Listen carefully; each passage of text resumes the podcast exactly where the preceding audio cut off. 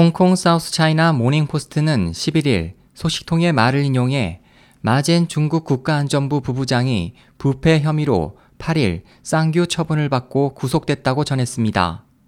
쌍규 처분은 당 감찰기구인 기율위원회가 용의자를 지정한 곳에서 지정된 시간 동안 조사하는 처분입니다.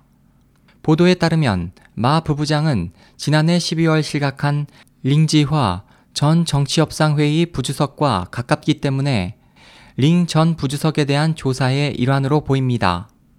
그는 또 링 전 부주석에게 거액의 뇌물을 준 혐의로 조사를 받고 있는 리 여우위안 방정집단 CEO로부터도 3천만 달러 약 324억 원의 뇌물을 수뢰한 혐의를 받고 있습니다. 또한 마 부부장의 친척은 리 CEO가 편의를 제공해 막대한 이익을 얻어 당국에 연행됐다는 정보도 있습니다. 마 부부장은 중공 국가안전부의 최고 수석 고관 중 한 명으로 재외기관, 유학생을 감시하는 대외보방정찰국에 소속되어 있고 국가안전부장으로 승진할 가능성이 있는 것으로 알려져 있습니다.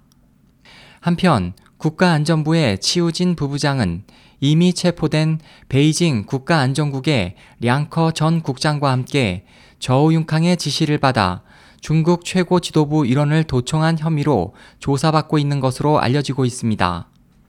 국가안전부는 저우융캉이 서기직을 담당한 중앙정법위 관할하에 있기 때문에 시진핑 지도부가 저우융캉의 잔재를 일소하기 위해 국가안전부 처분에 나섰을 가능성이 높습니다.